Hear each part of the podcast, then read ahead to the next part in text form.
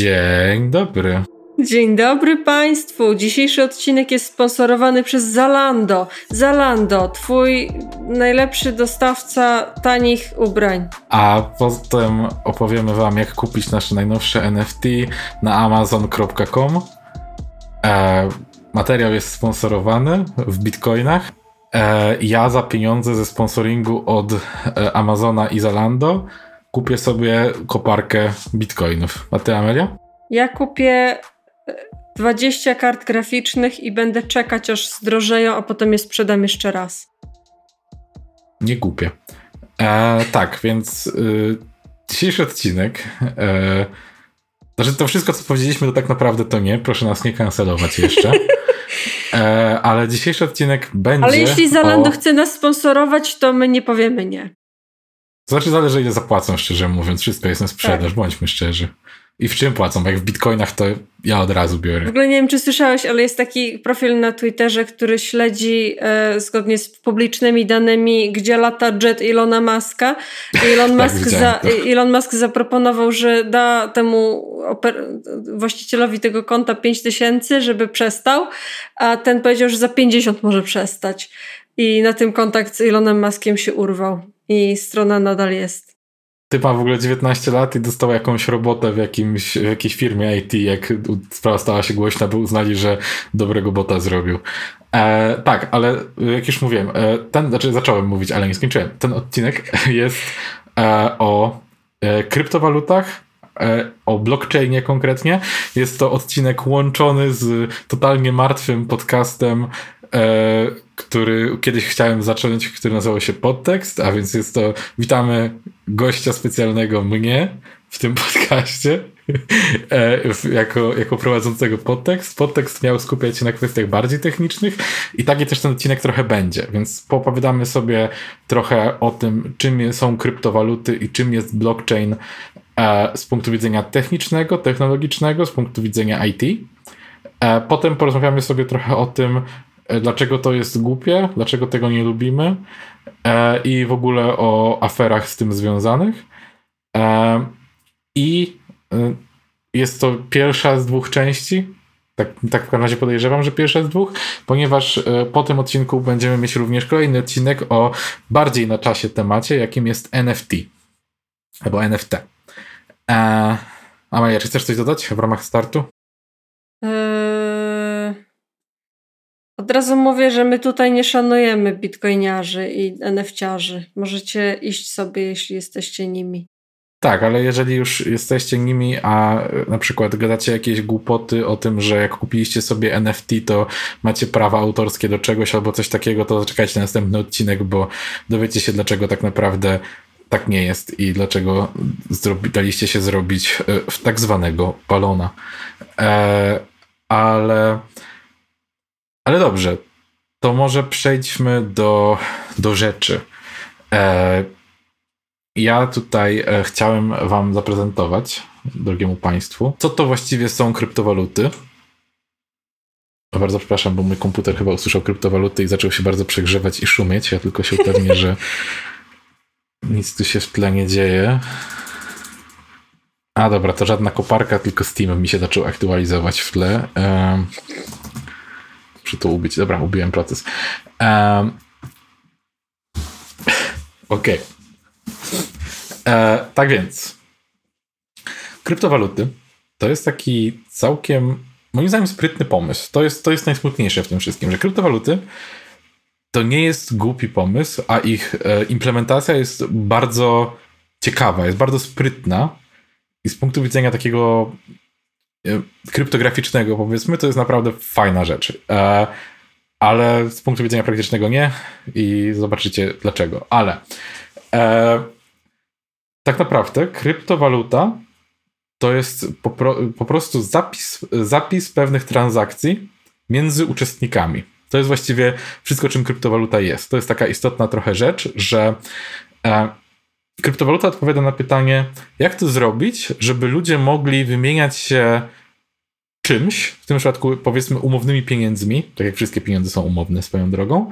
E, I jako, że wymieniamy się tym przez internet, to co zrobić, żeby w ogóle nie musieć tak naprawdę nawet tych pieniędzy fizycznie posiadać, nie musieć ich posiadać w tym momencie na koncie. Kryptowaluty nie trzymają e, statu, jakby statusu twojego konta w żadnym momencie, tylko zawierają historię transakcji wszystkich w przeszłość, na podstawie których jesteś w stanie wyliczyć sobie swoją obecną wartość swojego konta. Czym to się tak naprawdę różni? Tak faktycznie. No to jest dobre pytanie. Tak naprawdę głównie emisją. E, głównie tym, w jaki sposób pojawiają się nowe pieniądze w systemie, bo e, bo żeby pieniądze znalazły się na twoim koncie w banku, no to ktoś musi ci je tam przelać, a wcześniej e, w pewnym momencie jakaś siła robiąca emisję pieniądza musiała je umieścić na jakimś koncie w systemie, albo w gotówce je gdzieś umieścić i na przykład mogło się wpłacić do banku i wtedy znalazły się na twoim koncie, tak? W hmm. takim najbardziej prostym sposobie. Tymczasem w takim blockchainie zabawa polega na tym, że te pieniądze nie wchodzą nigdzie, nigdy z zewnątrz, one pojawiają się wewnątrz i sposób w jaki się pojawiają jest dość ciekawy, o tym, o tym potem opowiem. Um, ale tak, w dużym skrócie po prostu Rzeczywiście tutaj nie ma aż tak dużej różnicy, ale takim e, powiedzmy praktycznego punktu widzenia mm, twój poziom, to ile masz pieniędzy w kryptowalucie, ile masz kryptowaluty, to jest po prostu wynikowa tego, ile dostałeś kontra ile wydałeś. I jest, i jest to po prostu trzymane e, w swego rodzaju Mm, spisie, po prostu w spisie. I tylko tak, pojawia się taki problem, że jeżeli chcesz mieć taki spis w internecie, kto komu ile wisi pieniędzy, e, to trzeba znaleźć sposób, żeby ten spis stał się wiarygodny, co nie? E, więc takim najprostszym sposobem byłoby powierzenie tego spisu komuś, komu wszyscy ufają. I w sumie trochę tak działają banki. Problem jest taki, że E, właśnie wtedy mamy po prostu bank. A w kryptowalutach chodziło o to, żeby nie było takiej jednej siły, która trzyma po środku ten spis i dyktuje, kto ile ma pieniędzy. E, to jest po prostu wynik braku zaufania, tak naprawdę, kryptowaluta. To znaczy, chcieliśmy stworzyć sposób, mówię teraz my, ale ja nie brałem w tym udziału, ja, proszę mnie nie winić. Chcieli, załóżmy, że chcemy zrobić taką kryptowalutę, to stajemy przed takim problemem, że chcemy wiedzieć, kto ile komu wisi pieniędzy w każdym momencie, I chcemy, żeby to było ustalane na zasadzie jakiegoś konsensusu, czyli żeby wszyscy w, systemie, wszyscy używający tego, mogli w, pewnym, w danym momencie wiedzieć, jakie transakcje zaszły w przeszłości, żeby nikt, żadna jedna osoba nie mogła stwierdzić, hola, hola, a ja kiedyś zapłaciłem komuś stówę, a ten ktoś to mi zapłacił pięć stów i właściwie to ja powinienem mieć teraz więcej pieniędzy i czego nikt nie mógł potwierdzić w tym momencie. Chcemy uniknąć takiej sytuacji. Um, więc jeden z istotnych elementów, takich najbardziej podstawowych problemów, to jest, jeżeli pojawia się nowa transakcja w naszym spisie, chcemy mieć pewność, że osoba, która zapisa, dodała tą transakcję, to jest osoba, która naprawdę chciała wykonać tą transakcję. Czyli, że transakcja jest e, naprawdę autoryzowana przez osobę, która chce, chce na przykład oddać komuś swój, swój bitcoin, co nie? Że ta osoba ma faktycznie te pieniądze, które chce komuś dać. No to jest dodatkowa rzecz, to jest dodatkowa walidacja, czy może to zrobić, ale e, największym, jeżeli ustalimy już kto to robi, to już możemy łatwo sprawdzić, patrząc w przeszłość, czy ma prawo to zrobić, czy ma te, czy ma te fundusze. A więc są te dwa problemy, czyli czy masz w ogóle co komu dać i czy to na pewno ty dajesz. Czy to nie jest tak, że e, Bob mówi, Ala daje Dawidowi 200 dolarów, tak? Bo Bob nie może tego powiedzieć, tylko Ala może powiedzieć, oddaje, oddaje Dawidowi 200 bitcoinów, nie? Mhm. W, w krypto e, w kryptografii się używa właśnie zawsze Alice, Bob e, i, i tak dalej, jako e, ABC po prostu kolejne osoby. A więc mogę czasami wrzucić tego typu właśnie graczy. A więc chcemy mieć pewność, że transakcja jest zadawana przez osobę, która mówi, że ta transakcja E, która, która jakby wykonuje tę transakcję, a nie przez kogoś trzeciego, kto na przykład zmyśla, albo przez kogoś, kto po prostu będzie kłamał, że Ala dała mi dwa bitcoiny, e, kiedy Ala nic o tym nie wie. Więc tutaj pierwszy, pierwsza rzecz się pojawia, czyli żeby śledzić, kto tak naprawdę jest autorem transakcji, e, musimy mieć sposób na, na właściwie autentyfikowanie się, czyli uwierzytelnianie. O, to jest to słowo po polsku. chcemy się uwierzytelnić, chcemy pokazać, że jesteśmy tą osobą yy, i że wszystkie nasze następne transakcje na przykład będzie można powiązać, że ja dostałem 200, potem dałem 100, potem dałem 50, potem dostałem 100. Yy, żeby powiązać te wszystkie transakcje, które ja wykonałem, które dotyczą mnie, potrzebujemy mojego podpisu. Yy, I to będzie. Tylko tak, z podpisem jest taki problem, że jeżeli podpisujesz coś cyfrowo, gdyby to dosłownie był po prostu podpis, tak, gdybym podpisywał Krzysiu, no to w tym momencie każdy mógłby zrobić Ctrl-C, Ctrl-V i e, wkleić sobie mój podpis do jakiejś innej transakcji. Więc, żeby tego nie, nie robić, używa się takiej bardzo wszechobecnej ogólnie w IT sztuczki, jaką e, są pary kluczy. To znaczy, e, jest klucz publiczny i jest klucz prywatny. To jest, to jest ciekawa, ciekawa bardzo rzecz ogólnie. Podam pokrótce, jak działa właśnie szyfrowanie kluczem publicznym i kluczem prywatnym przy pomocy tej metody, która zawiera w sobie te dwa klucze, którą wykorzystamy tutaj do podpisywania się. To jest trochę tak. Jeżeli chcę, żeby ktoś mi coś wysłał, mogę do kogoś wysłać mój klucz publiczny i teraz ten ktoś może wziąć mój klucz publiczny, który, jeżeli ktoś go ukradnie, to nic nie szkodzi, może nim zamknąć wiadomość w taki sposób, yy, czyli zaszyfrować ją. Chce mi, chce mi coś przekazać ktoś. Ja jestem Krzysiu, wysyłam coś do Ameli, chcę przekazać coś Ameli.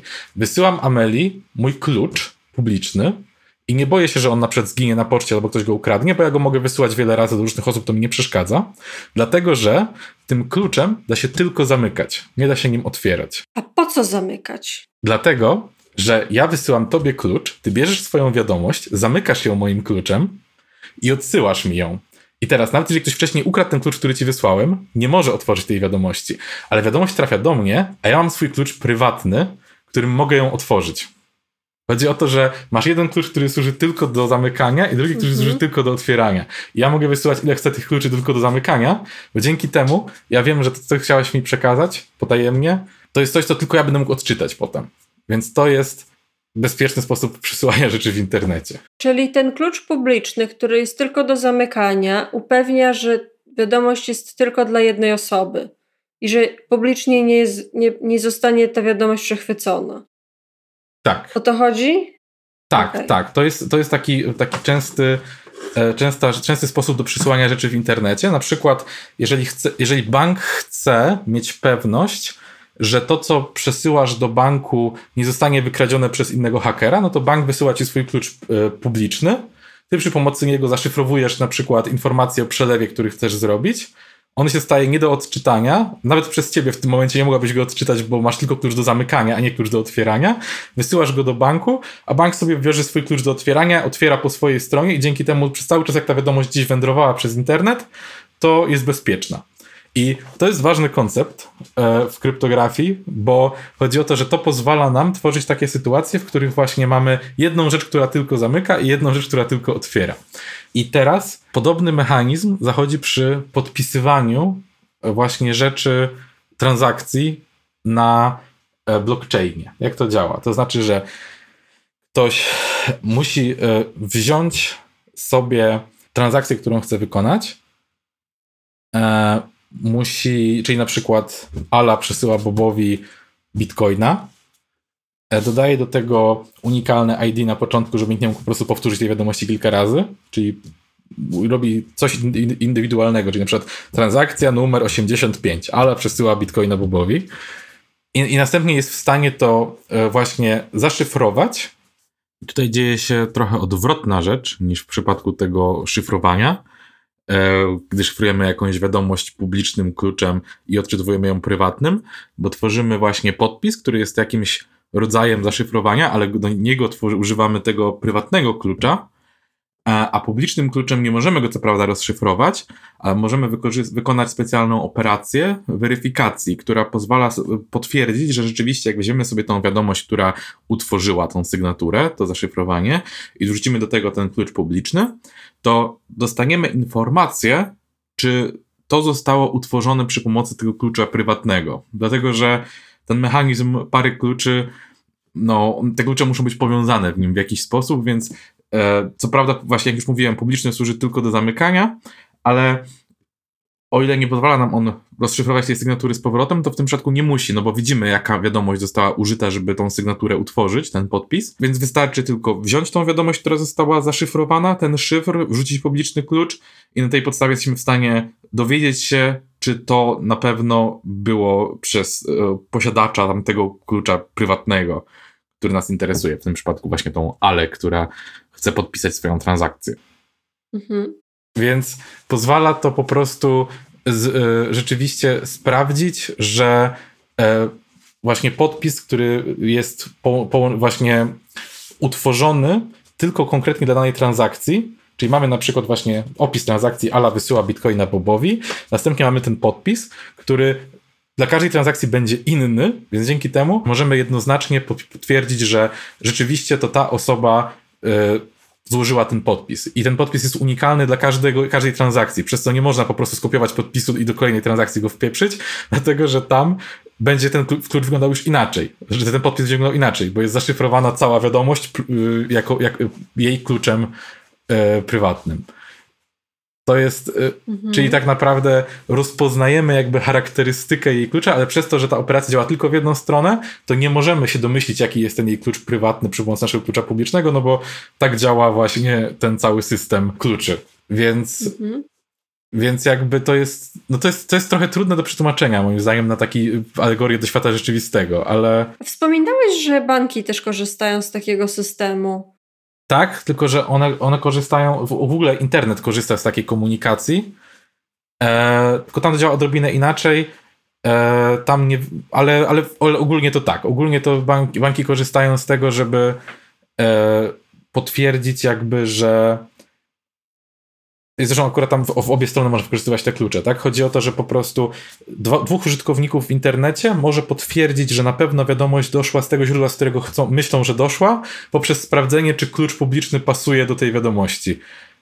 E, ale także są w stanie zaszyfrować tą wiadomość tym kluczem publicznym i i wysłać ją zaszyfrowaną tak, że tylko osoba z kluczem publicznym może ją odszyfrować. Czyli są trochę dwie, dwie rzeczy, do których można korzystać z tych kluczy. Jedno to jest zaszyfrowanie wiadomości tak, żeby tylko posiadacz klucza prywatnego mógł ją odczytać, a druga to jest zweryfikowanie, czy posiadacz tego klucza publicznego naprawdę wysłał nam tą wiadomość. To są takie dwa główne zastosowania tych, tego mechanizmu kluczy. Mhm. No dobra, ale jak inni ludzie korzystają z tego systemu kluczy, to co jest takiego specjalnego w blockchainie? E, dlatego, że to jest dopiero początek. Mm. Dlatego, że na razie doszliśmy tylko do transakcji, a musimy zrozumieć, że są jakby trzy, trzy poziomy, na, który, na których e, blockchain jest, e, jakby można tak podzielić. Jest transakcja, jest blok transakcji i jest łańcuch bloków, czyli właśnie blockchain. E, więc na razie mamy jedną transakcję i jej plus jest taki, że rzeczywiście mamy ten system kluczy, możemy potwierdzić, e, że to na pewno zostało podpisane przez daną osobę, jest fajnie, nie? To już jest jeden krok za nami. Dodatkowo warto wspomnieć, że możemy zobaczyć, że transakcja jest podpisana przez daną osobę, ale nie musi nas obchodzić, kim ta osoba jest. Możemy tylko widzieć ciągłość, że kolejne transakcje są podpisywane przez tą samą osobę, bez kiedykolwiek potwierdzenia tego z jakimś rejestrem, jak się ta osoba nazywa, gdzie mieszka i tak dalej. I to jest ta anonimowość, że tak długo jak dana osoba używa jednego klucza, to po prostu zakładamy, że to jest ta sama osoba i to jest dostateczne potwierdzenie tożsamości. No ale tak, mamy teraz tą transakcję, ale pozostaje ciągle problem, że gdzie te transakcje trzymać? Bo nie możemy ich trzymać po prostu w jednym miejscu, w jednej bazie danych, no bo wtedy to byłoby scentralizowane, a cały pomysł był taki, żeby było nie, niescentralizowane, żeby było zdecentralizowane. Tu się pojawia takie coś jak blok, czyli chcemy przechowywać te transakcje na blokach i chcemy e, żeby właśnie te bloki e, tworzyły pewną całość, czyli łańcuchy. I teraz tak. Czyli na najprostszym poziomie. Ktoś tworzy transakcję i ją transmituje, emituje ją do wszystkich innych uczestników e, sieci blockchain. W sensie ludzi, którzy nasłuchują w internecie, czy, czy ktoś tworzy nowe transakcje. E, I każdy, kto nasłuchuje takich komunikatów, może dodać to do swojego bloku, który tworzy i w momencie, w którym zapełni sobie taki blok, ten blok ma ograniczoną maksymalną, maksymalny rozmiar. Wydaje mi się, że przypadku Bitcoina to jest około megabajta. E, t- taki blok, czyli po prostu zbiór transakcji jedna pod drugą się wypełnia, to osoba może próbować opublikować swój blok. I jeżeli ten blok zostanie opublikowany, e, no to w tym momencie stanie się nową częścią blockchaina, tego łańcuchu bloków. No ale tu się pojawił problem, bo jakby e, musimy znaleźć e, sposób, żeby upewnić się, że jakby istnieje ten poprawny łańcuch bloków, nie? Żeby nie było tak, że się okaże zaraz, że te, każdy widzi inną wersję tego łańcuchu, albo na przykład, że ktoś korzysta z takiego e, łańcuchu bloków, żeby wprowadzić jakąś dezinformację, bo co prawda nie może on e, stworzyć bloku, w którym wymyśli transakcję za kogoś innego, no bo mamy tę metodę podpisów, o której mówiłem wcześniej, a więc nie możesz na przykład sporobić, że jesteś Bobem i nie możesz powiedzieć Alicja przesłała mi 100 bitcoinów i wysłać to wszystkim innym, no bo każdy sobie sprawdzi, że podpis nie pasuje do klucza publicznego i może po prostu powiedzieć o tutaj nie jest prawdziwy blok.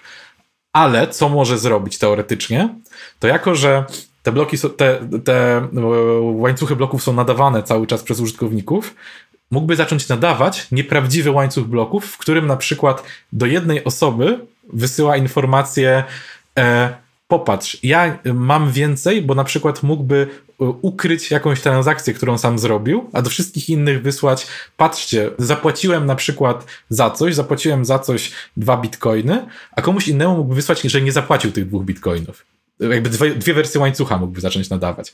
I w tym momencie pojawia się e, taki problem, że na przykład ktoś może myśleć, o fajnie, wysła, e, właśnie e, masz więcej bitcoinów, no to teraz możesz mi zapłacić za coś. Czyli ten ktoś mógłby wysłać na przykład Bob, mógłby wysłać do Ali i do Charliego, mógłby wysłać dwa różne łańcuchy, w którym w każdym z nich by napisał, że zapłacił im za coś, ale nie powiedziałby im o drugiej transakcji, czyli mógłby zapłacić jednym bitcoinem dwa razy w tym momencie i oni by sobie zobaczyli, o fajnie, zapłaciłeś mi, to ja ci wyślę towar, nie? Bo po prostu mógłby zacząć kłamać. I, e, I tu pojawia się problem, że trzeba znaleźć sposób, żeby do tego nie doszło, co nie? No bo jeżeli wszystko, co mamy, to zapis, kto zapłacił, a kto nie, no to w tym momencie, jeżeli ktoś wyśle dwie różne wersje tych zapisów do dwóch różnych osób, no to każda z nich będzie myślała, że y, wszystko jest w porządku, bo on nie zauważy, że ta osoba już wydała te pieniądze, no bo on po prostu jednemu powie, że mu zapłacił, drugiemu, że mu zapłacił. To się nazywa double spending zresztą i to jest właśnie główny problem, jaki istnieje w tym systemie. Więc e, zaczął się mm, zaczęło się właśnie rozwiązywanie tego problemu na poziomie jeszcze konceptualnym, gdy powstawał e, blockchain ustalono taką metodę, która się nazywa proof of work, czyli dowód pracy. To znaczy, że chcemy wierzyć, że ten łańcuch jest poprawny, na którym wykonano najwięcej pracy obliczeniowej. E, I mechanizm, który ma udowodnić tą pracę, jest stosunkowo sprytny, ale jeszcze cofnę się, dlaczego chcemy takiego dowodu pracy. Otóż chodzi o to, że założenie było takie, że jeżeli jest dużo uczestników sieci, to jeżeli będzie trzeba wykonać dużo pracy, żeby dodać nowy blok do sieci, e, to e, jeżeli ktoś by chciał zacząć utrzymywać fałszywą linię bloków, musiałby dodawać bloki szybciej niż wszyscy inni uczestnicy sieci. Dlatego, że założenie jest takie, że zawsze bierzemy najdłuższy istniejący łańcuch bloków. Jakby ktoś chciał sobie stworzyć taki właśnie własny, alternatywny y, blockchain i podsyłać go do konkretnej osoby, żeby ją właśnie w taki sposób nabrać, żeby na przykład ukryć jakieś swoje inne transakcje, żeby go oszukać, że e, ma więcej albo e, właśnie przedstawić tylko mu, że mu zapłacił, a pozostałym ludziom nadawać ciągle blok, w którym tego nie ma, no to ta osoba może sobie sprawdzać ciągle inne bloki, które nadają do niej inni użytkownicy sieci i patrzeć, czy gdzieś tam nie powstaje łańcuch dłuższy od tego alternatywnego, który dostaje od tej jednej osoby. Musiałby być w stanie zacząć dodawać tam e, bloki sam szybciej niż wszyscy inni ludzie w sieci. A to jest mało prawdopodobne, no bo ogólnie zasadniczo wszyscy inni użytkownicy sieci mają pewnie kumulatywnie więcej, większą moc obliczeniową niż ty, jedna osoba próbująca dokonać oszustwa.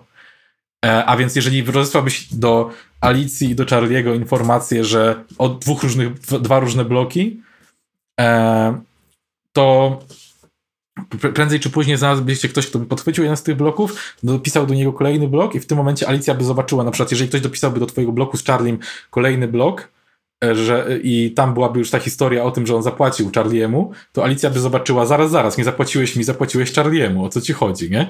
E, I w tym momencie byłaby w stanie potwierdzić po chwili, że została oszukana.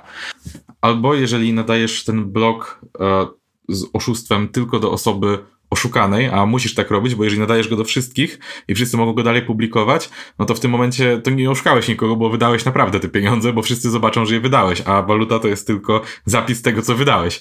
A więc w tym momencie, e, jeżeli właśnie oszukujesz Alicję, wysyłasz jej fałszywy blog, i tylko do niej. Ona sama nie nadaje tego bloku dalej, ale ktoś inny e, na, nadaje nowe bloki, to nie zobaczą twojego bloku inni użytkownicy. Więc o ile ona przez chwilę może zobaczyć, że jest najdłuższa, e, najdłuższy łańcuch bloków, to jest ten z twoim blokiem, po chwili zobaczy, że powstaje alternatywny łańcuch z blokiem, w którym nie ma płatności dla niej. I teraz musi tylko chwilę poczekać, aż pojawi się dodatkowy blok na tym łańcuchu, który ma tą wersję alternatywną, w której nie było nigdy twojej płatności, żeby zobaczyć, że tam więcej osób pracuje, więc tworzy więcej bloków i pojawił się nowy blok, a więc w tym momencie ona nie wierzy w ten łańcuch, w którym jest płatność dla niej, bo jest krótszy, więc bierze dłuższy łańcuch, na którym nie ma dla niej płatności i widzi, że tak naprawdę jej nie zapłaciłeś. Więc pojawił się właśnie taki pomysł, żeby brać najdłuższe bloki, ale żeby ograniczyć tworzenie bloków poprzez wymaganie pracy. I ten koncept jest ciekawy, ale jest bardzo zły, tak na dłuższą metę. E, I to się nazywa proof of work, jak już mówiłem. I żeby to zrobić, wymyślono, że każdy blok musi zawierać w sobie e, pewną liczbę na całym dole, czyli masz, blok wygląda tak, że masz e, na, na górze samej masz hash poprzedniego bloku, zaraz powiem czym jest ten hash, pod spodem masz wszystkie transakcje i na końcu masz pewną liczbę. I ta liczba to jest taka liczba, która po zhaszowaniu jej, zaraz powiem czym jest haszowanie, ma utworzyć, ma mieć pewną konkretną właściwość e, i tylko jeżeli tą właściwość spełni, to blok jest poprawny i tylko wtedy można go dodać do łańcucha. E, jak co to jest haszowanie? Haszowanie to jest kolejny taki ciekawy koncept. E, to działa tak, że haszowanie zasadniczo działa tak, że jeżeli Funk y, używasz funkcji haszującej, by uzyskać hash, czyli wrzucasz pewne treści do funkcji haszującej, ona wykonuje na nich pewne operacje, mieli je sobie i zwraca ci jakąś liczbę. I ta, e, ta liczba, którą ci zwróci, jest e, jakby nie można z tej liczby uzyskać z powrotem tego, co tam wrzuciłeś, więc to jest trochę tak, jakbyś wrzuciła coś do miksera i z tego wypada ci papka, ale różnica jest taka, że ta papka wychodzi za każdym razem taka sama, jeżeli wrzuciłaś dokładnie to samo do miksera. to znaczy, że dla, e, dla danej frazy wrzuconej do tej funkcji haszującej zawsze masz ten sam wynik, ale jeżeli zmienisz chociaż jedną literkę w tej frazie, która wpadła do funkcji haszującej, ten wynik jest zupełnie inny. On się nie zmienia odrobinę, on się zmienia absolutnie. Czyli nie możesz na przykład poznać, że hash dla ABC i ABCD jest podobny do siebie, więc możesz się domyślić, że powstał z tego z podobnych rzeczy. Nie, one zawsze są zupełnie inne. Y, na, każda zmiana tego, tego ciągu wejściowego do funkcji haszującej e, zapewni w losowym stopniu odmienny wynik od tego, który był poprzedniego. Czyli e, znowu działa to tak, że możesz, łatwo jesteś w stanie sprawdzić, że jeżeli ktoś ci powie, e, tutaj masz hash, i jeżeli wrzucisz do funkcji haszującej ABC, to dostaniesz ten hash, to możesz to sprawdzić w ułamku sekundy, tak? No po prostu wrzucasz do funkcji haszującej, patrzysz, że wynik się zgadza z tym, co ktoś ci powiedział, widzisz, że to jest prawda. Ale jeżeli dostaniesz hash i ktoś ci powie, powiedz mi, co muszę wrzucić do funkcji haszującej, żeby dostać ten hash, E, to nie ma mowy. Nie zrobisz tego e, inaczej niż po prostu zgadując na ślepo. Czyli musisz po prostu zgadywać, zgadywać, zgadywać, zgadywać i to zgadywać przez absurdalnie dużo czasu. tak do stopnia, w którym jest to uważane za praktycznie e, niewykonalne, żeby po prostu to wziąć i zgadnąć. To jest właśnie jakby kwintesencja tutaj, że po prostu jest praktycznie niewykonalnym, żebyś po prostu e, wzięła i zgadła konkretny hash, e, w sensie konkretne źródło haszu, konkretny ciąg, który da ci konkretny hash. E, więc, żeby to wykorzystać do tej metody proof of work, stwierdzono coś takiego. Jako, że te liczby, te hasze są zupełnie losowe, e, w sensie pozornie losowe, tak? Czyli z, nie, nie, możesz wykoncypować, jak uzyskać dany hash. Nie możesz powiedzieć sobie, hmm, chcę mieć hash 50, no to dodam to i to do funkcji haszującej. To y, proof of work działa tak, że jest powiedziana według algorytmu zasada, że w danym momencie, żeby dodać nowy blok, musisz zgadnąć taki hash, który jest mniejszy od pewnej liczby. Bo o ile zgadnięcie konkretnej jednej liczby jest faktycznie niewykonalne, no to zgadnięcie pewnego zakresu staje się mm, wykonalne nie w tym sensie, że możesz to jakoś na logikę wziąć, tylko możesz po prostu zgadywać milion razy, aż w końcu ci się uda, co nie?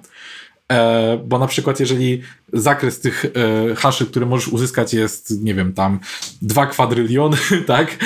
I ktoś ci powie, zgadnij coś z przedziału od 1 do 1 kwadryliona, no to masz 50% szans, że to zgadniesz. A więc, e, a więc w ten sposób jesteś w stanie e, zwiększyć szansę, że ktoś zgadnie ten poprawny hash w pewnym momencie, zwłaszcza jeżeli masz dużo zgadujących. No i teraz wymyślono właśnie coś takiego, żeby e, pojawia się na przykład e, informacja, że musisz zgadnąć hash poniżej pewnej liczby. Jest to wyliczone na zasadzie prawdopodobieństwa w stosunku do liczby użytkowników dodających nowe bloki do łańcucha. E, I jest ustalone, że prawdopodobieństwo przy obecnych mocach przerobowych poświęconych na to jest takie, że średnio co 10 minut ktoś zgadnie tą liczbę, bo to można matematycznie wyliczyć prawdopodobieństwo, ile czasu to zajmie, e, żeby ktoś to zgadnął, więc co 10 minut pojawi się nowy blok. I chodzi o to, że po to to jest zrobione, że szanse, że jeden konkretny użytkownik zgadnąłby to dwa razy pod rząd, są ekstremalnie niskie, tak? Bo y, to zakłada, że co 10 minut na całym świecie pojawi się nowy blok, a nie u jednej osoby. A więc szansa, że będziesz tą jedną konkretną osobą, której wpadła akurat ta liczba w tym czasie i dodała kolejny blok i twój, twój łańcuch bloków stanie się uznany za poprawny, jest ekstremalnie nieduża po prostu. E, przez to właśnie, jak małe szanse są odgadnięcia tego hasza poprawnego. Czyli, czekaj, jeszcze, jeszcze, jeszcze podsumujmy, czyli um, ludzie publikują swoje um, bloki, i ten, kto ma najwięcej bloków w łańcuchu, wygrywa. Mm, nie do końca. Ludzie publikują swoje bloki i ten łańcuch, który ma najwięcej bloków, jest uważany za poprawny, ale to jakby nie jest zwycięstwo jednej osoby, bo to zwykle y, właśnie wiele osób tworzy ten, ten łańcuch, tak? Dlatego, że ten, rzadko się zdarza, żeby jedna osoba stworzyła łańcuch dłuższy od dwa niż wszyscy pozostali mają, a więc prędzej jest tak, że ta nowa osoba bierze blok, wszyscy kopiują go od niego, bo go uważają, że on jest tym nowym prawdziwym i na nim dopiero zaczynają budować kolejne bloki. Czyli ogólnie to jest tak, wszyscy sobie siedzą, rzucają kostką, żeby znaleźć tą dobrą liczbę. Jedna osoba krzyczy mam, i w tym momencie wszyscy patrzą do niego, spisują to, co on ma, więc wszyscy mają ten sam blok. I jedyna opcja, żeby mieć I w tym momencie wszyscy, e, wszyscy którzy chcą spojrzeć na poprawny blok, poprawny łańcuch bloków obecnie, wystarczy, że spojrzą na najdłuższy blok na sali, który w większość czasu będzie miał tą samą długość, bo wszyscy spisują cały czas od siebie nawzajem, żeby mieć taki sam ten łańcuch. Dosłownie możesz wyobrazić tak, że siedzi grupa ludzi w pokoju, biorą taką wielką górę sudoku, każdy wypełnia sudoku i kto pierwszy wypełni sudoku, ten krzyczy. Wszyscy przepisują sobie jego sudoku, dodają na swój stosik i dzięki temu a czy to wtedy nie działa tak, że jak masz największą moc obliczeniową, to po prostu najszybciej rozwiązujesz to sudoku i wygrywasz? E, niby tak, i to jest ryzyko, które rzeczywiście istnieje, ale musiałabyś mieć ponad połowę całej mocy obliczeniowej, żeby móc zacząć robić jakieś matactwa. Dobrą sprawę. Ale jak ponad połowę? Jak muszę być po prostu tą jedną osobą, która, od której wszyscy spisują? No tak, tylko że tutaj to nie, nie wystarczy sama moc obliczeniowa, bo jest jeszcze kwestia e, farta, jest kwestia prawdopodobieństwa. Przez to, że to nie jest coś, co możesz po prostu robić lepiej, możesz tylko robić szybciej, ale to wciąż jest jednak rzucanie kostką. Więc nawet jeżeli rzucasz kostką najszybciej, to nie zagwarantuje, że zawsze wyrzucisz tą właściwą liczbę akurat ty, nie? Mhm. Po prostu nie, nie, nie można stworzyć monopolu na, na tworzenie tych bloków, a co więcej, nawet gdybyś, no tak, no po prostu nie, nie jesteś w stanie tego za bardzo zrobić, nie? I nawet gdybyś, e, jakby cała, cała, cała sztuczka polega też na tym, że musiałabyś właściwie dosłownie, e, że mogłabyś teoretycznie zacząć transmitować do konkretnej osoby, robić takie oszustwo właśnie, że pokazywać mu swój łańcuch bloków, w którym dzieje się jakaś sztuczna rzeczywistość dla tej osoby, żeby wprowadzić ją w błąd, tak? Że na przykład chcesz pokazać jej fałszywe transakcje jakieś, których, e, których na przykład nie robisz in, indziej, tylko okłamać kogoś na przykład, że mu zapłaciłaś, tak? Czyli właśnie znowu robimy sytuację, że całemu światu chcesz pokazać, że nie zapłaciłaś, więc nadajesz y, ten sam blok co wszystkim innym, a sama wyliczasz sobie własny fałszywy blok, e, na którym zapisujesz transakcję do tej osoby, którą chcesz oszukać i wysyłasz do tej osoby łańcuch z tym dodatkowym fałszywym blokiem, no to w tym momencie, jeżeli wszyscy pozostali nie widzą tego bloku, to oni go od ciebie nie skopiują, zamiast tego obliczą własne bloki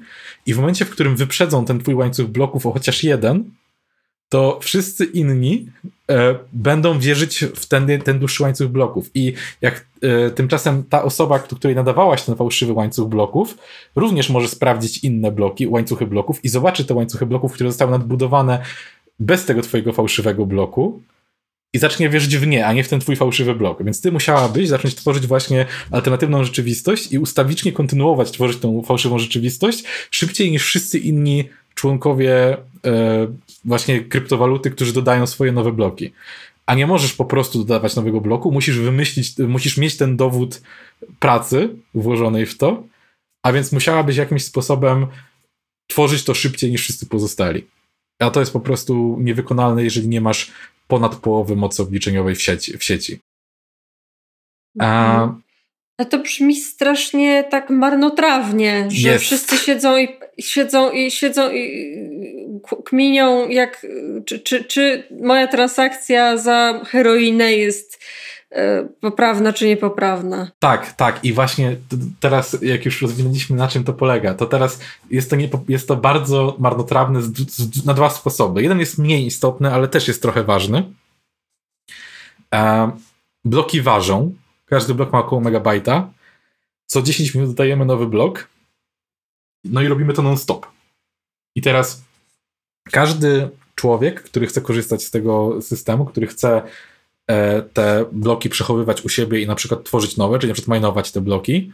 Teraz przejdę do tego, czym dokładnie jest mining, jakby na czym, już się opisałem, bo dodawanie bloków to jest mining, ale opiszę, dlaczego to się opłaca, ale każdy, kto bierze w tym udział, musi mieć te bloki zapisane na swojej maszynie, teoretycznie. No teoretycznie można pewnie jakoś spółdzielić część tych zasobów, można gdzieś wrzucić, ale to i tak jest problem, e, bo chcesz mieć dostęp do tych bloków no, szybki, a e, one rosną. I obecnie w 2012 E, waga, waga blockchaina przekroczyła 1 GB. Obecnie to jest 324 GB. I on, no, no to, to będzie po prostu rosło. Jakby nie ma sposobu, żeby to, żeby to zmniejszyć. Nie? To jest jeden problem. Czekaj, i to wszystko lata przez internet. Znaczy nie, bo y, latają tylko, no, znaczy tak, ale nie musisz za każdym razem wysyłać wszystkich bloków, nie? No bo każdy ma u siebie te bloki, tylko nowe bloki lecą. Ale, mhm. ale tak, jest ogromny też ruch w internecie, kiedy te bloki latają w te i we w te. E, no i, no i transakcje też latają do ludzi, którzy tworzą te bloki, czyli e... czy jest możliwe, że na przykład kopalnia bitcoinów zassa internet w, danym, w danej okolicy? No, to znaczy na, na, ogół pewnie provider internetu nie pozwoli na to i zacznie ich jakoś ograniczać, no ale tak, no jest, jest na to jakieś tam zużycie ruchu sieciowego też. To nie jest największy problem, ale jest. Więc tak, zabiera to miejsce na dysku ogromne i nie ma sposobu, żeby zaczęło zabierać mniejsze na dobrą sprawę. Um, I teraz tak, robienie tych operacji obliczeniowych i robienie ich jak najszybciej zajmuje, wymaga mnóstwo energii, bo musisz robić mnóstwo obliczeń. Eee, co zresztą, jak się okazuje... I mnóstwo właśnie... się marnuje, bo wystarczy, że masz ten łańcuch o n-1 bloków krótszy i twój cały łańcuch się marnuje. To znaczy y, nawet nie tyle się marnuje, co gorzej, że masz, masz taki sam łańcuch jak wszyscy inni, siedzisz 10 minut, rozwiązujesz te sudoku przysłowiowe i, i ktoś inny zgaduje tą liczbę i ty musisz zacząć zgadywać od nowa, nie? Bo on właśnie dodał nowy blok, a więc twój nowy hash musi być inny, a więc ty musisz haszować kolejne rzeczy, czyli 10 minut twoich obliczeń sprzed chwilą idzie totalnie do śmieci, a że tylko jedna osoba może zgadnąć nowy blok i potem musi się pojawić, yy, musisz zacząć robić mu obliczenia od nowa, no to tak naprawdę wszystkich obliczenia na świecie, poza jedną osobą tak naprawdę, idą do, do śmieci. Co 10 minut. A więc to jest straszne marnotrawstwo. Po prostu co 10 minut wypierdalasz cały zeszyt zapisany jakimiś ciągami znaków do śmieci. Tak możemy to sobie wyobrazić, nie? E, I co gorsza, jakby to jest nie do uniknięcia, bo to jest jedyny sposób, żeby ten system był wiarygodny. I zaraz przejdę jeszcze do dalszych problemów z optymalizacją tego, więc nie możesz tego sprawić, żeby zajmowało mniej miejsca na dysku. Przesrane. Chcesz, yy, chcesz, żeby te bloki były dodawane, no ale teraz tak, to kosztuje, tak? No bo energia elektryczna kosztuje, karty graficzne, których się wykorzystuje do tych obliczeń, yy, kosztują. E, więc, żeby z, e, zmotywować ludzi do dodawania tych bloków, żeby dużo ludzi dodawało te bloki, bo inaczej, gdyby jak mało ludzi zacznie dodawać bloki, to nagle jedna osoba może przekroczyć 50% posiadanych, e, posiadanej mocy obliczeniowej i może zacząć robić oszustwa, a tego byśmy nie chcieli. A więc, żeby zmotywować ludzi do tej pracy, za każdym razem, jak blok jest e, wypuszczany, to przed tymi wszystkimi transakcjami dopisywana jest dodatkowa linijka, która jest przyznaniem nagrody osobie, która wydała ten blok, która wy, wy, wypuściła ten blok, która obliczyła tą łamigłówkę, nie? E, I ten e, zapis daje ci konkretną liczbę bitcoinów. I wrócę do tego, e, do tej konkretnej liczby bitcoinów, bo to też jest ciekawe. A więc ludzie po prostu, jak, jak kopią bitcoiny, to to działa tak, że po prostu wykonają te operacje i raz na ruski rok się uda, że akurat złapiesz tą, e, będziesz tą osobą, która złapie ten hash odpowiedni, który on się jakby wylosuje i dzięki temu jesteś w stanie zapustować ten blok do sieci wtedy masz najdłuższy blok, wszyscy zgapiają twój łańcuch, że mają dłuższy łańcuch, wszyscy zgapiają twój łańcuch, a więc wszyscy mają ten łańcuch, w którym jest napisane, że to ty dostajesz pieniądze i to jest dla ciebie super, bo właśnie zarobiłaś górę siana. Ale teraz tak. Mm, jest coś takiego jak block time e, i to jest wpisane w e, algorytm właśnie danej kryptowaluty. Każda kryptowaluta ma tutaj, ma, ma tutaj trochę własną, własne podejście do tego. Block time ma być stałą rzeczą, czyli właśnie to jest na podstawie prawdopodobieństwa wyliczone, ile mniej więcej czasu zajmie użytkownikom sieci, żeby odkryć ten poprawny hash. I teraz, e, jako że pojawiają się nowi użytkownicy sieci na przykład, no to teoretycznie nowy hash zostałby znaleziony szybciej, tak? No bo więcej osób rzuca kostką na przykład, tak można by to trochę wyobrazić, więc szybciej wypadnie konkretny wynik, który chcemy uzyskać. E, więc poziom łamigłówki rośnie w tym momencie, żeby ten block time został zachowany jest algorytm, który patrzy, oho, jest więcej osób, to znaczy, że muszą pracować ciężej, bo my nie chcemy skrócenia tego czasu. Czyli tak naprawdę im więcej osób zajmuje się tym, tym bardziej nic się nie zmienia w pewnym sensie, bo. System do... broni się przed rozwiązaniem. Tak, tak, co ma sens, no bo nie chcemy, żeby te bloki zaczęły być pojawiać się mega szybko, no bo na przykład w tym momencie zaczęłoby się pojawiać mnóstwo nowej waluty bardzo szybko, a co byłoby złe dla waluty, e, ale z drugiej strony mm, to znaczy, że nie ma rozwiązania tego problemu, że im więcej użytkowników, tym więcej mocy się marnuje. Ona będzie się po prostu marnowała i to jest wpisane w design tego systemu. Ta moc się po prostu marnuje, za każdym razem jak się pojawia nowa osoba, teoretycznie e, łamigłówka, znaczy może nie jak nowa, jedna nowa osoba, ale jak się pojawiają nowe osoby, łamigłówka staje się trudniejsza i więcej mocy się marnuje i to jest, to nie jest błąd, to jest design. I jest coś takiego właśnie jak difficulty retargeting. To się dzieje co konkretną liczbę bloków. To jest 2016 e, bloków, czyli w przypadku, w przypadku Bitcoina to jest 2016 bloków, czyli co dwa tygodnie po prostu. tak targetowo co dwa tygodnie i właśnie jeżeli to się wydarzy szybciej, no to wtedy poziom łamigłówki wzrasta, jeżeli to się wydarzy później, no to maleje.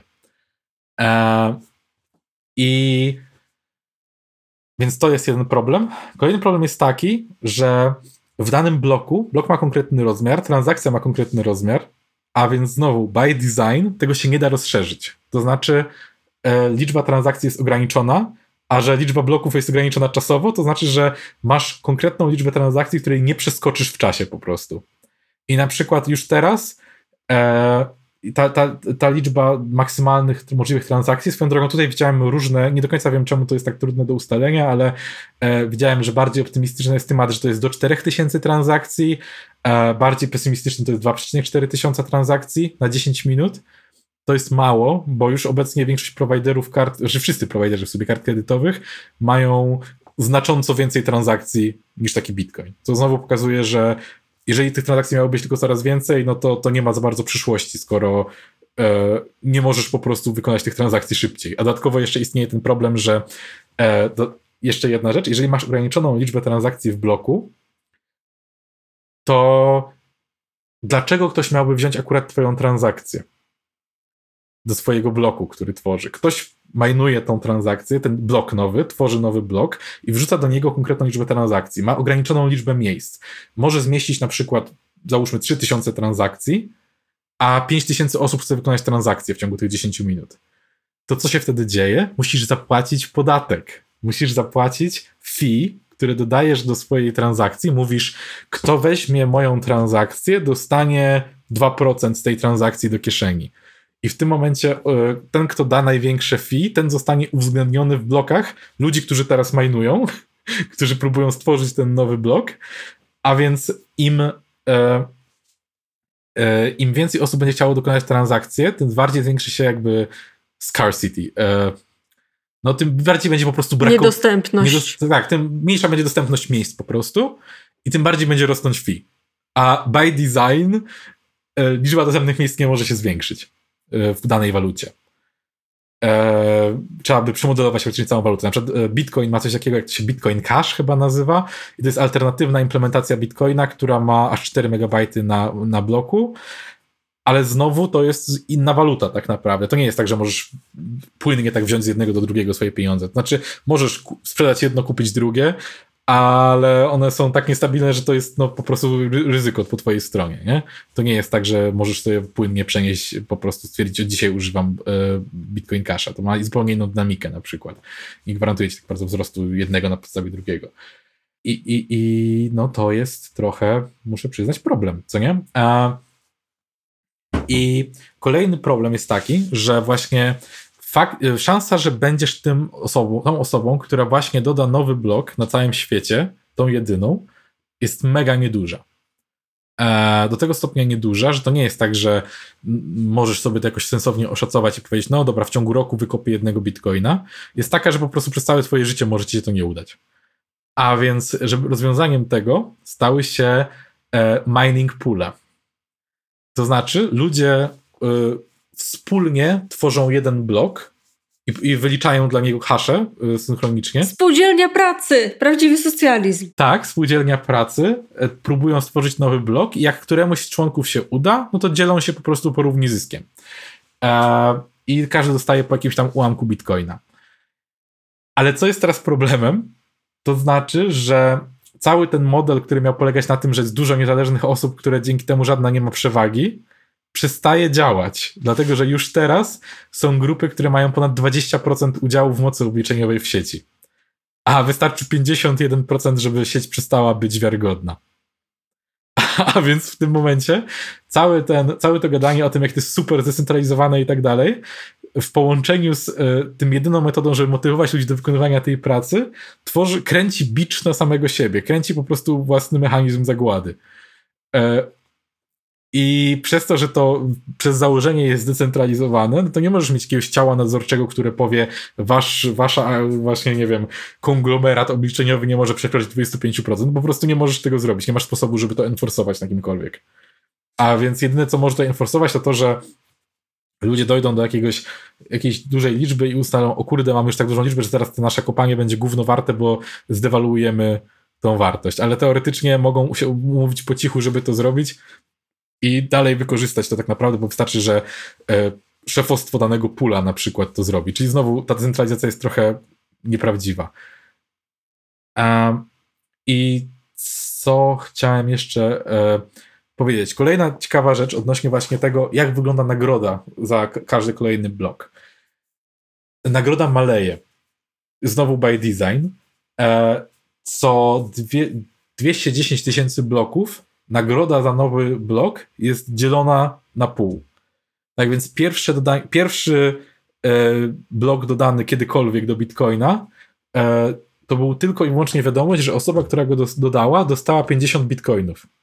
I następne e, 210 tysięcy transakcji dawało każdemu, kto stworzył ten blok, który stał się leading blokiem, 50 e, bitcoinów, co obecnie jest ponad 8 milionów złotych. I to się co 10 minut dawało komuś taką wartość, kiedy to było warte dużo mniej oczywiście wtedy. E, I teraz zabawa jest taka, że to maleje i to jest akurat bardzo eleganckie moim zdaniem. Jedna, jedna rzecz w tym designie. Ona maleje o pół, a więc to jest e, tak zwany ciąg zbieżny. To znaczy e, za każdym razem, jak jest, jak jest cięte o pół, e, to znaczy, że możemy w nieskończoność dodawać po prostu coraz mniejsze nagrody do każdej transakcji, no bo to nigdy nie dojdzie do zera, tak? Dzielenie na pół nigdy nie da ci zera, e, ale jednocześnie jesteśmy w stanie obliczyć matematycznie, jaka będzie maksymalna liczba bitcoinów wyprodukowana kiedykolwiek. Dlatego, że przez to dzielenie na pół one nigdy nie przekroczą pewnej górnej granicy. One nigdy też nie osiągną, ale będą w nieskończoność dążyły przy coraz mniejszymi fragmentami do 21 e, milionów bitcoinów. To jest maksymalna liczba bitcoinów, jaka może powstać kiedykolwiek w systemie. To jest akurat bardzo eleganckie, moim zdaniem, ten pomysł, że. A ile już powstało? A w sumie nie wiem, jaka jest obecna liczba. Aż sobie to wygoogluję, czekaj. Bo to idzie coraz szybciej ku e, temu Nie, nie idzie coraz wolniej, bo za każdym razem masz e, skracan, mniejszaną o połowę. Obecnie jest 18 milionów. To chyba dużo, jak max to jest 21. Tak, ale teraz już, tak na początku było 50, teraz to 10 minut dodawane jest już tylko 3,6, nie? E, I stosunkowo mhm. niedługo e, to się zmniejszy do 1,8, potem 0,9, potem 0,45, tak? E, matematyka, hehe. I to będzie się tak coraz bardziej robiły coraz mniejsze ułamki z tego. Tylko to, teraz pojawia się problem, bo obecnie to się całkiem opłaca, tak? Każdy blok, który uda ci się wyprodukować, mimo że szanse produkowania bloku, bloku są nieduże, to jest 3,6 bitcoina. 10 razy więcej. E, właśnie, tak, bo obecnie 150 tysięcy kosztuje jeden bitcoin. E, czyli o, obecnie to już są, to jest 3,5 e, bitcoina, trochę ponad 3,5, no to to jest e, wciąż e, około znowu pół miliona złotych właśnie, nie? Na każdym takim stworzeniu, ale to będzie malało, po prostu będzie malało, a liczba mocy obliczeniowej potrzebna, by to uzyskać, będzie rosła razem z wzrostem uczestników. To znaczy, że coraz mniej opłaca się majnowanie tak naprawdę. Chyba, że wartość bitcoina rośnie w nieskończoność. To jest jedyny, jedyny sposób, żeby to miało wartość. A to jest mało prawdopodobne, że wartość bitcoina będzie rosła w nieskończoność. A więc pojawia się taki problem, że jeżeli coraz drożej będzie prowadzić dodawanie nowych bloków, a coraz mniej będzie się dostawało za dodanie nowego bloku, e, i to tak drastycznie coraz mniej, jedynym sposobem, żeby to skapitalizować, jest zwiększenie tych opłat, tych podatków od transakcji po prostu. A więc ten system, by design, będzie stawał się coraz droższy. Po prostu. Pod kilkoma względami. Czyli, czyli żeby kupić moje ukochane LSD w internecie, będę musiała zapłacić jakiemuś kolesiowi duży procent, żeby potwierdził moją transakcję, e, która mu się będzie coraz mniej opłacała po prostu. I będzie musiał ode mnie on kasować coraz więcej, tak. żeby mu się opłacało potwierdzanie tak, mojej dlatego, transakcji. Że, I to, i to będzie musie, będziesz musiała dawać podwójnie coraz więcej, jeżeli zakładając, że to by miało sukces, no bo coraz więcej osób będzie chciało się zmieścić do ograniczonego rozmiaru bloku, a więc będzie bardziej, coraz mniej dostępne miejsce oraz coraz mniejsza nagroda od systemu, czyli coraz więcej kosztów będzie przerzucane na zwykłych użytkowników chcących dokonać transakcji. Fajne, nie? Super pomysł. Brzmi bardzo demokratycznie, brzmi jak coś bardzo skalowalnego i bardzo, e, co jest przyszłością e, ekonomii. I nie mogę się doczekać, żeby musieć płacić kartą przypiętą do mojego e, portfela w bitcoinach i e, czekać, aż to się zaksięguje po ilość tam godzinach, chyba że w ogóle, i płacić jeszcze podatek jakiemuś e, ziomkowi, który mi to będzie potwierdzał. Nie mogę się doczekać. To brzmi jak zajebista przyszłość. No, więc no nie jest idealnie, bym powiedział jest dość słabo, bym powiedział. I e, dodatkowo ostatnio wydarzyła się taka sytuacja, że e, Unia Europejska zaczęła rozważać e, w ogóle zdelegalizowanie proof of work, tego systemu właśnie wyliczania haszy, bo jest coś takiego jak proof of stake. I to jest alternatywny sposób e, właśnie gwarantowania tej e, prawdziwości. E, on, on jest ciekawy, ale ma też dużo problemów. On, on działa tak zasadniczo, że zamiast wszystkich naraz próbujących się prześcignąć w znalezieniu nowego bloku, e, on wybiera losowo pewną grupę walidatorów, niedużą, która tworzy nowy blok i waliduje, je, waliduje go.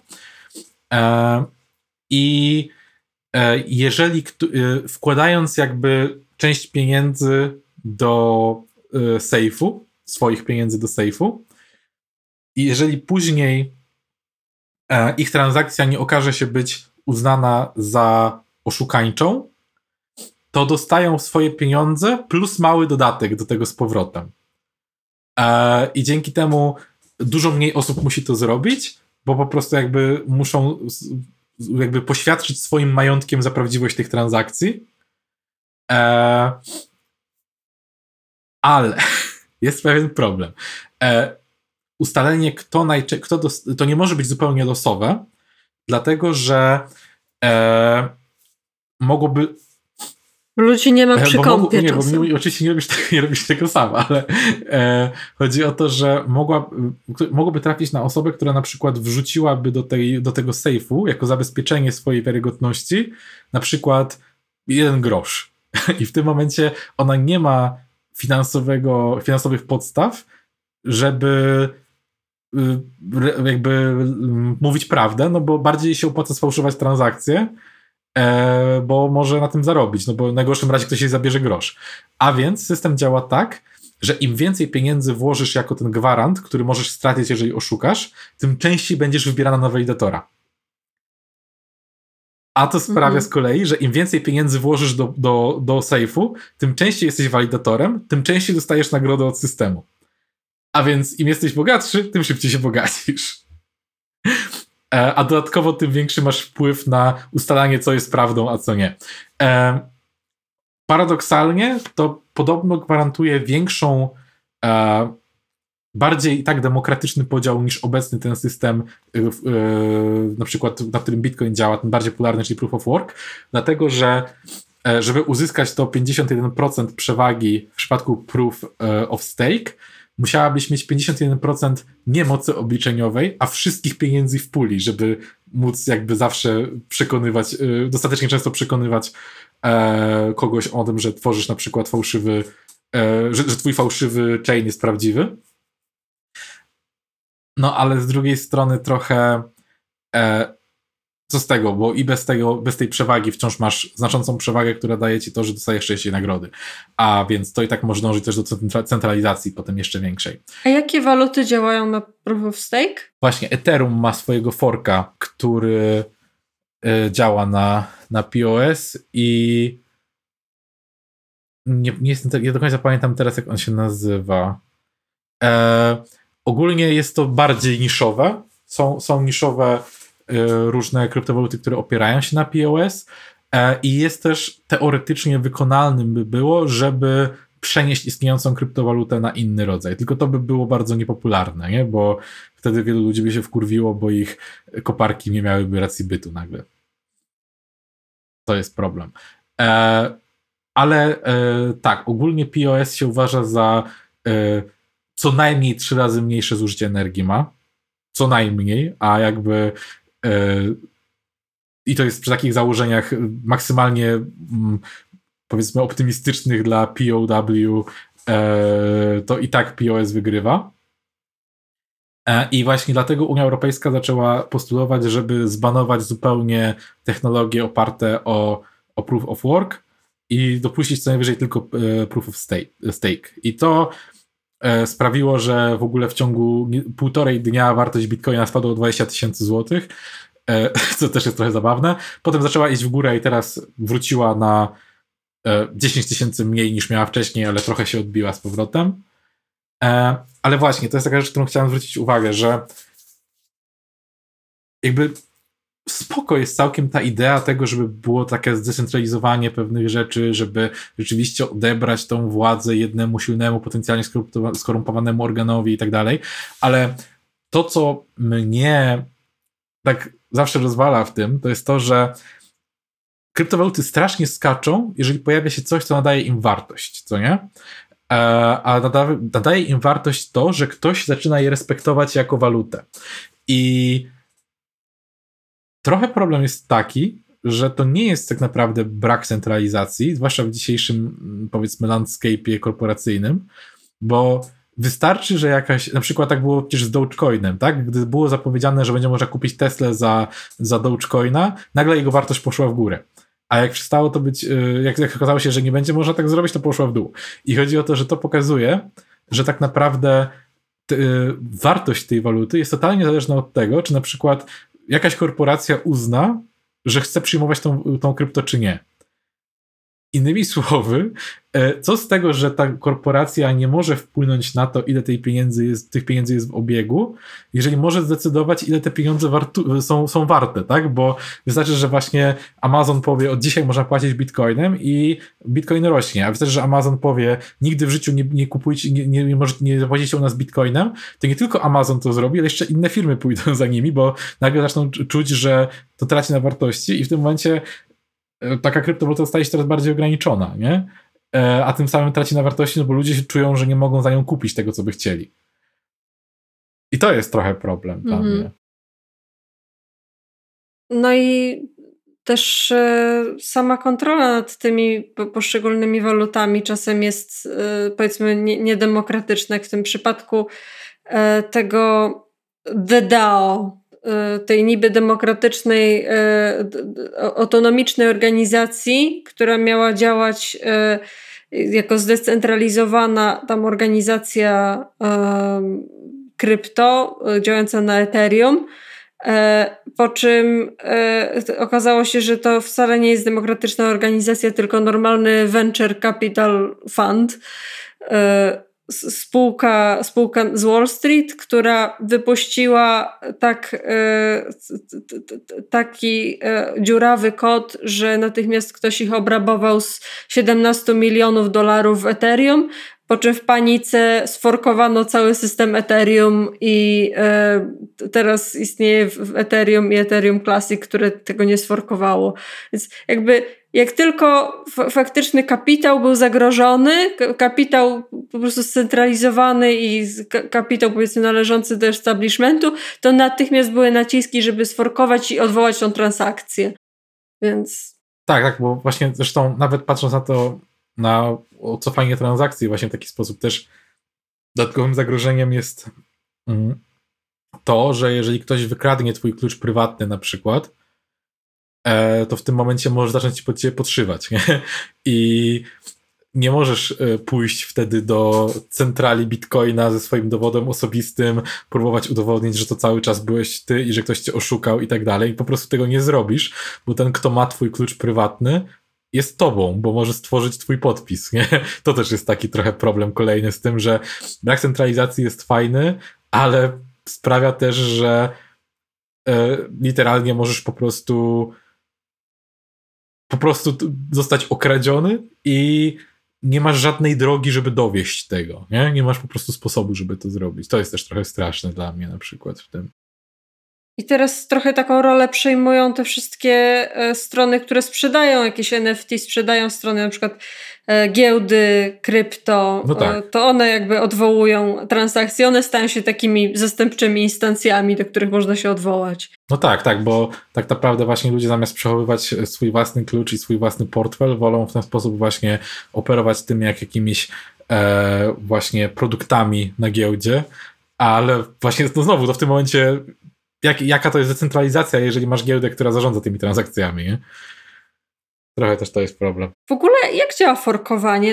Jak można w ogóle coś sforkować, jeśli yy, jakby konsensus musi być tam? W sensie yy, naj, najprawdopodobniej zadziałało to tak, że po prostu yy, można było w pewnym momencie stworzyć kopię łańcucha do pewnego momentu, na przykład stwierdzić, ok, bierzemy łańcuch do 10 bloków wstecz, e, przyłożyć do niego nowych minerów, nie tamtych, którzy wcześniej pracowali nad tamtym i po prostu zacząć pracować nad tym łańcuchem, wyprodukować na nim nowe rzeczy i po prostu nie patrzeć zupełnie na e, komunikaty o tym łańcuchu nadawanym osobno, tak? No bo chodzi o to, że ten e, nie słuchasz wszystkich możliwych kryptowalut, tak? Nasłuchujesz konkretnego po prostu łańcucha, czyli nagle mogli powiedzieć, słuchajcie, yy, zacząć, zacząć naciskać, tak? Nie słuchamy teraz e, tego adresu, tylko słuchamy z tego adresu, gdzie idą transakcje. I w tym momencie ludzie po prostu zaczęli nadawać transakcje na inny łańcuch. Po prostu jakby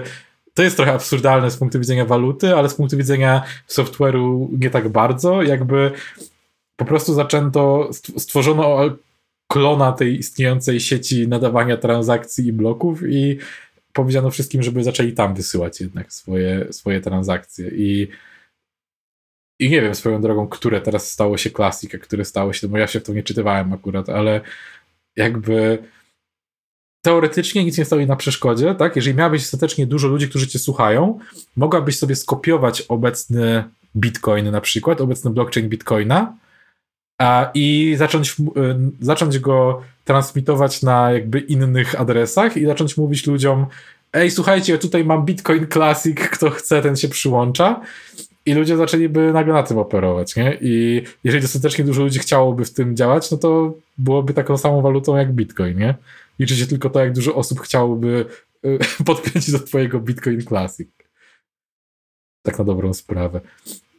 Tyle tylko, że nagle tam byłaby dziwna sytuacja, bo jeżeli ludzie, którzy wcześniej tam nie nadawali, którzy nie mieliby tych kluczy prywatnych, e, by z tego nie korzystali, no to tak naprawdę byłoby mnóstwo zapisów transakcji między ludźmi, którzy już nie istnieją, czyli zamrożonego kapitału i dopiero nowe osoby tworzące nowe bloki mogłyby wprowadzić te nowe coiny i zacząć nimi dokonywać transakcji między sobą ale no teoretycznie dałoby się to zrobić i to byłoby nawet kuszące, podejrzewam, dla sporej grupy osób, bo dopóki nie pojawiłoby się tam więcej osób, to szanse, że to ty będziesz tą osobą, która wylosuje e, wylosuje tego e, właśnie bloka, który będzie miał nagrodę dla ciebie, byłyby dużo większe, tak? No bo jeżeli jesteś jedyną osobą kopiącą, no to prędzej czy później to, to ty dostaniesz tego blok, ten blok, czyli dostaniesz nagrodę.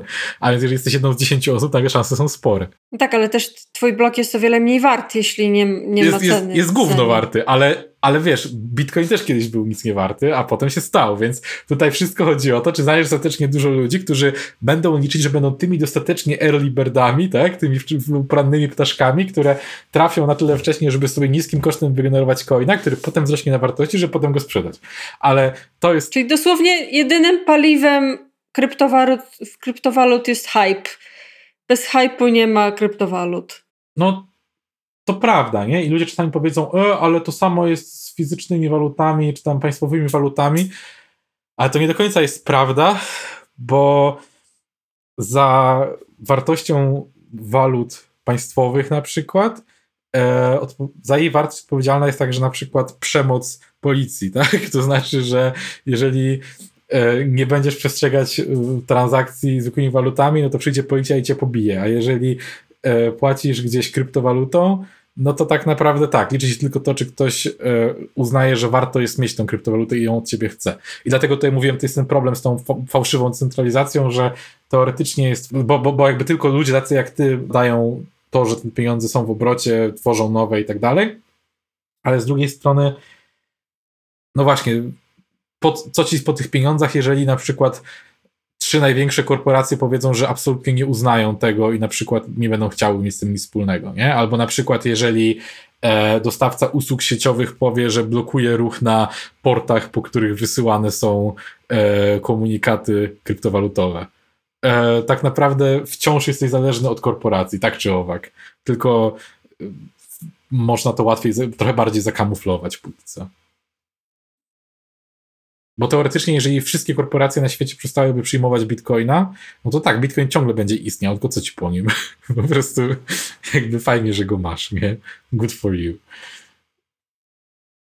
Teoretycznie możesz założyć sobie własną, stworzyć sobie własny fork samej implementacji bitcoina bez historii wcześniejszych transakcji e, ustawić sobie ekstremalnie łatwy ten difficulty tej zagadki, tak żeby twój komputer sam w pojedynkę co 10 minut rozwiązywał tą zagadkę, albo na przykład co 5 minut, albo co minutę, bo możesz trochę stwikować algorytm, ale powiedzmy nawet bez y, dużych zmian mogłabyś to zrobić i mogłabyś sobie co 10 minut dostawać 50 bitcoinów, ale problem jest taki, że w ledgerze, w którym tylko ty jesteś, a więc, a więc znowu gratulacje, masz swoje fejkowe bitcoiny, ale jeżeli chcesz się podpiąć teraz swój, swój chain, zacząć nadawać do innych ludzi w blockchainie, to oni zobaczą, że twój, twój blok ma twój, chain ma trzy bloki długości, a oni mają setki tysięcy nie, tych bloków, więc będą wiedzieli, że twój jest nic nie warty znowu.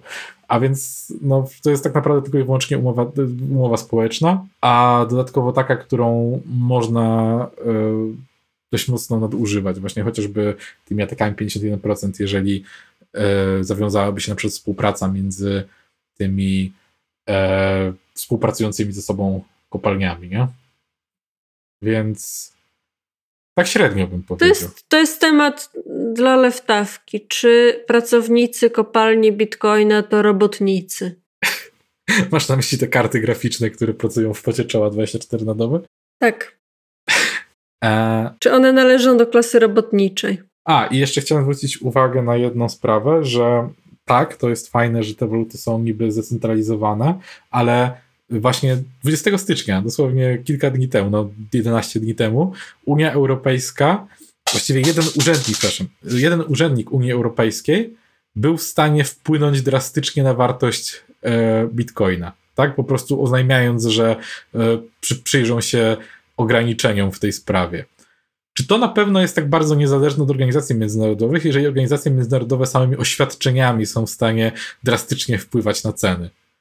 To jest też dla mnie taka trochę zabawna kwestia w tym wszystkim, bo jakby to jest taka trochę jak dla mnie ankapowa fantazja, że o, tutaj robimy sobie swoje własne państwo, swoje własne waluty, a właściwie nie państwo, tylko nie wiem, jakiś aparat do, właśnie, nie, czym jest państwo w ankapie, no, aparatem do nadzorowania, żeby nasze waluty, nasza własność była, prawo własności było przestrzegane, ale co ci po tym prawie własności, jeżeli właśnie wciąż istnieją struktury, które mogą drastycznie ingerować w to, czy możesz wykorzystać to, co posiadasz, czy naprawdę dalej ma to jakąś wartość?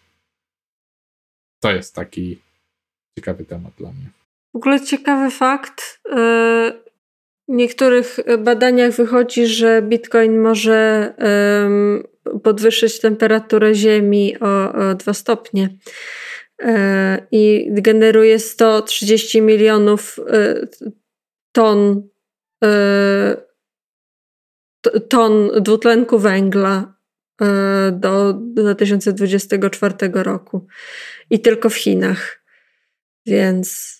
E... Tak, zresztą widziałem, że obecnie się szacuje, że właśnie sam Bitcoin przez właśnie ten proof of work, o którym mówiłem, e, który przypominam, jest do niczego, w sensie nic nie produkuje. To nie jest tak, że te operacje cokolwiek ci dają poza pozwalaniem przetrwania tej walucie, to jest tylko na przetrwanie tej waluty.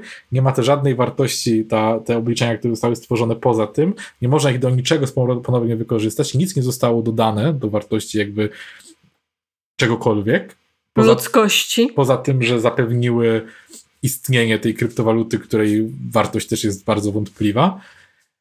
Eee, energia zużywana przez to jest, y, się szacuje, że jest większa niż całej Nowej Zelandii i y, całych Węgier.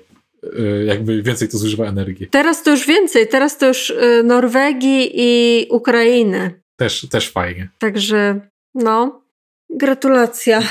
Właśnie gdzieś widziałem takie fajne, to chyba był tweet jakiś, że ktoś podał alegorię, jak działa proof of work, że to jest tak, jakbyś odpalała miliony samochodów w dieslu, które miałyby rozwiązywać sudoku, żeby ktoś mógł kupić heroinę. I bardzo mi się to spodobało, bo to trochę tak działa, bo właśnie, do czego wykorzystywane są bitcoiny? To jest to, to jedna z głównych pierwszych w ogóle powodów wzrostu wartości bitcoinu to był e, tak zwany Silk Road. To była strona, w której można było kupować narkotyki online E, gdzie właśnie wykorzystywano fakt, że przez to, że operacje na Bitcoinie podpisuje się tym kluczem prywatnym, który nie musi być e, i sprawdza się kluczem publicznym, czyli nikt nie musi powiązać tego żadnym imieniem, nazwiskiem, mailem nawet, e, to można było anonimowo płacić za rzeczy, a więc ludzie natychmiastowo zaczęli korzystać z Silk Roadu, który pozwalał na to, na, do kupowania narkotyków. I tak naprawdę cały rozwój realnego przekładania się wartości bitcoina na waluty używane, takie narodowe, na przykład dolary konkretnie, to miał swoje początki tylko i wyłącznie w sprzedaży narkotyków i dziecięcej pornografii w internecie. Więc bardzo fajna histo historia i dobrze pokazuje, że to naprawdę gwarantuje nam świetlaną przyszłość. Tak, w ogóle świetlana przyszłość, w której masz konto banku na okaziciela, i y, żeby zapłacić za kawę 10 zł, musisz zapłacić, znaczy, sorry, nie 10 zł, no 0,0000001 bitcoina. e, to musisz czekać e, ileś godzin i jeszcze zapłacić procent 15 osobom, którzy, którzy są w tym łańcuchu produkcyjnym bitcoina między tobą a tą kawą. Tak, wiesz, teoretycznie właśnie możesz skrócić ten czas, bo wystarczy, że zapłacisz to swojemu prowajderowi bitcoina, który zagwarantuje, że zostanie to wrzucone na, na ledger i potwierdzi to na przykład z kawiarnią, że tak ta osoba zapłaciła nam, a my to na pewno wrzucimy prędzej czy później na blog. Wy to dostaniecie na swoim koncie za między 40 minut a 10 godzin, zależy kiedy w końcu uda nam się to wepchnąć na jakąś transakcję. E, przy okazji może się okazać, że ta, żeby umieścić w ogóle na, jakikolwiek, na jakimkolwiek bloku twoją transakcję, będziemy musieli zwiększyć fee, ale teraz jeszcze nie wiemy, ale możliwe, że zapłacisz większy procent komuś, kto wrzucił ten blok, więc fajna sprawa, a przy okazji płacisz procent tej usłudze, która gwarantuje, że twoja płatność kiedykolwiek w ogóle trafi na jakikolwiek blok, a więc musisz mieć dodatkowo jeszcze providera po drodze, więc nie tylko masz providera bloku, który, który niesie transakcję, musisz mieć jeszcze pośrednika, który zagwarantuje sklepowi, w którym coś kupujesz, że twoja transakcja zostanie e, wrzucona na ten blok, więc fajnie, dodatkowy pośrednik. Tym optymistycznym akcentem. Tak, kończymy ten odcinek. Dziękujemy, że jesteście z nami. Przylewajcie nam swoje bitcoiny. E, pamiętajcie, żeby podgrzewać ziemię, bo jest zimno, a więc jak macie jakąś kartę graficzną, to nie pozwólcie jej, nie zapominajcie o niej. Karmcie ją. Kochajcie ją karmcie ją prądem, nie zostawiajcie ją, niech wam wykopie pięknego złotego bitcoina i możecie go sobie potem wsadzić w dupę. Jakby wszyscy Polacy zaczęli kopać bitcoiny, to może za 100 lat mielibyśmy tutaj jakąś fabrykę półprzewodników. No bez przesady. Pa, pa. pa. Nasi patroni MF, Jean, Michał Kolacha, Sylwia i Konrad, Super Kokos, Michał Piotrowski. Edycja dźwięku Szymon Krotowicz.